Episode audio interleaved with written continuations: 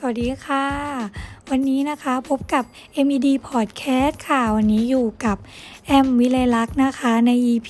27 นะคะ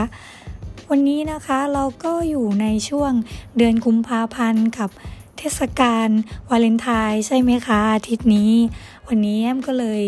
อยากจะมีไอเดียเล็กๆ น้อยๆนะคะ มาฝากทุกคนกันนะคะ ช่วงนี้ใช่ไหมคะ เศรษฐกิจไม่ค่อยดีเนาะ วาเลนไทน์อย่างนี้แอมก็เชื่อว่าหลาย ๆ คนก็คง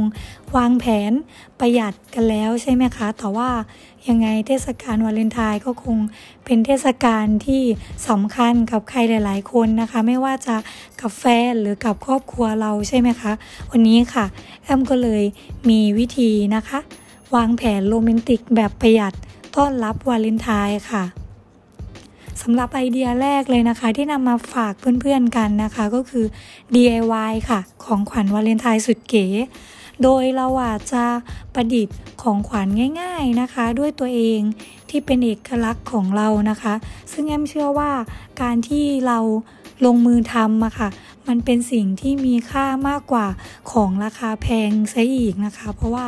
เราทำจากใจใช่ไหมคะ เราตั้งใจทำมันออกมานะคะ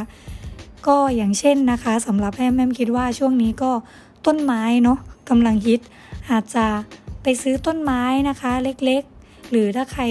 พอมีกำลังทรัพย์หน่อยก็ซื้อต้นใหญ่ ๆ ก็ได้นะคะ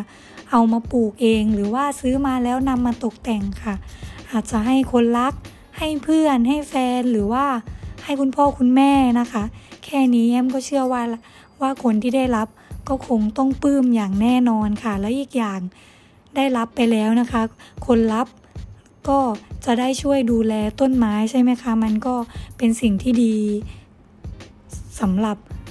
ทั้งคนให้และคนได้รับนะคะ เพราะว่าช่วยกันดูแลต้นไม้เนาะอย่างน้อยก็เป็นของขวัญที่มีประโยชน์อย่างหนึ่งนะคะ สามารถเอาไปตกแต่งบ้านก็ได้หรือว่านำไปปลูกที่บ้านก็ทำให้ อากาศดีขึ้นนะคะ ช่วงนี้ PM ก็เยอะด้วยก็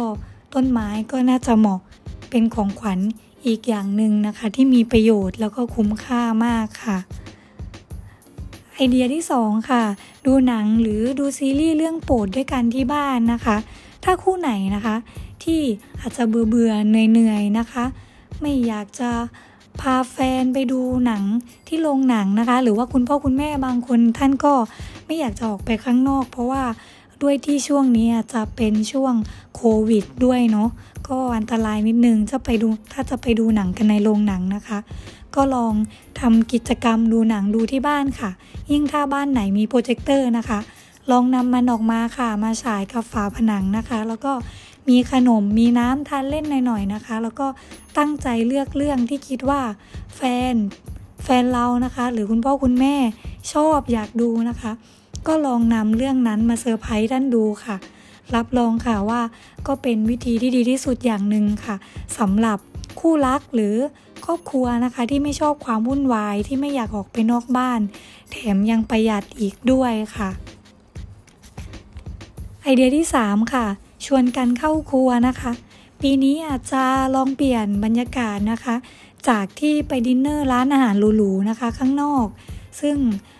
อย่างที่รู้ๆกันนะคะ ปีนี้ก็โควิดนะคะ เชื้อโรคเยอะมากข้างนอก ก็จากไปทานร้านอาหารข้างนอก ลองเปลี่ยนมาเข้าครัวทานที่บ้านดูนะคะ เราก็อาจจะหาเมนูมาเซอร์ไพรส์แฟนนะคะ หรือว่า อาจจะทำให้เพื่อนทานหรือให้คุณพ่อคุณแม่นะคะ ก็คิดมาสักสองสามเมนูนะคะ ที่เราคิดว่าไม่ว่าจะทำมื้อเช้า มื้อกลางวันหรือมื้อเย็นก็ได้นะคะ ถ้าใครขยันหน่อยก็อาจจะทำให้ทานกันทั้งวันก็ได้นะคะ ในวันวาเลนไทน์วันนั้น ก็จะเป็นการประหยัดไปเยอะเลยค่ะ แล้วก็อาจจะช่วยกันทำนะคะ ก็ช่วยสร้างความสัมพันธ์ทั้งคู่รักเพื่อนหรือว่าครอบครัวนะคะ ได้ยิ่งดียิ่งขึ้นด้วยค่ะ ก็จะทำให้มีความสุขนะคะ ช่วยกันทำอาหารเนาะอาจจะช่วยกันเลือกเมนู หรือถ้าใครอยากเซอร์ไพรส์ก็รู้อยู่แล้วว่า คนที่เรารักหรือว่าพ่อแม่เราใช่ไหมคะ ท่านชอบเมนูอะไร ก็ลองแอบฝึกทำไว้ค่ะ แล้วก็วันวาเลนไทน์นะคะ ก็ รีบตื่นเช้ามาค่ะ หรือไม่ก็มื้อเย็นก็ได้ค่ะ อาจจะจัดสถานที่ที่บ้านนะคะ ซื้อของมาเป็นกิมมิคเล็กๆ น้อยๆ มาตกแต่งสถานที่ที่บ้าน แล้วก็ทำอาหารให้ทานค่ะ จัดเป็นมื้อดินเนอร์นะคะ มีเทียนสักเล่มหนึ่งค่ะ มีไฟหน่อยๆนะคะ แค่นี้เชื่อว่าก็โรแมนติกมากค่ะ แล้วก็เชื่อว่าคนที่ได้รับก็ คงจะมีความสุขมากเช่นกันนะคะ เพราะว่าได้ทานฝีมือแฟนตัวเองเนาะหรือว่าฝีมือลูกอย่างเงี้ยค่ะเขาคงจะมีความสุขมากอีกอย่างนะคะ ช่วยประหยัดไปได้เยอะเลยค่ะ เพราะว่าช่วงวันวาเลนไทน์นะคะ เชื่อว่าร้านหรูๆหรือร้านอาหารต่างๆ คงต้องขึ้นราคากันอย่างแน่นอนนะคะ เท่านี้ค่ะง่ายๆ ชวนกันเข้าครัวทำทานเองที่บ้านค่ะ ไอเดียสุดท้ายนะคะ ไปร่วมกันทำบุญค่ะ อันนี้นะคะเป็นอีกสิ่งหนึ่งเลยนะคะ ถ้าวันวาเลนไทน์ตรงวันเสาร์อาทิตย์ เป็นสิ่งที่แอมทำทุกปีเหมือนกันค่ะ ชวนกัน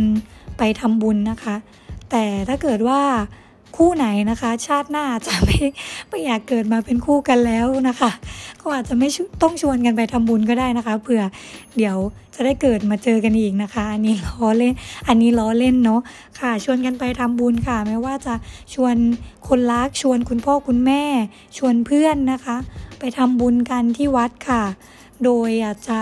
ซื้อของในเซเว่นนะคะ หรือซื้อของสังฆทานตามห้างนะคะ เตรียมไว้เนาะแล้วก็ วันนั้นค่ะชวนกันไปทำบุญค่ะ หรือว่าจะไปถวายสังฆทาน ไปทำบุญตักบาตรไปถ่ายชีวิตโคกระบือนะคะ หรือว่าไปทำบุญโลงศพ หรือไม่ก็อาจจะถ้ามีเวลาหน่อยก็ชวนคุณพ่อคุณแม่ไปปฏิบัติธรรมค่ะแอมเชื่อว่าก็เป็นอีกวันหนึ่งนะคะ ที่เราได้แสดงความรักต่อกันแล้วก็ได้อยู่ด้วยกันนะคะ ก็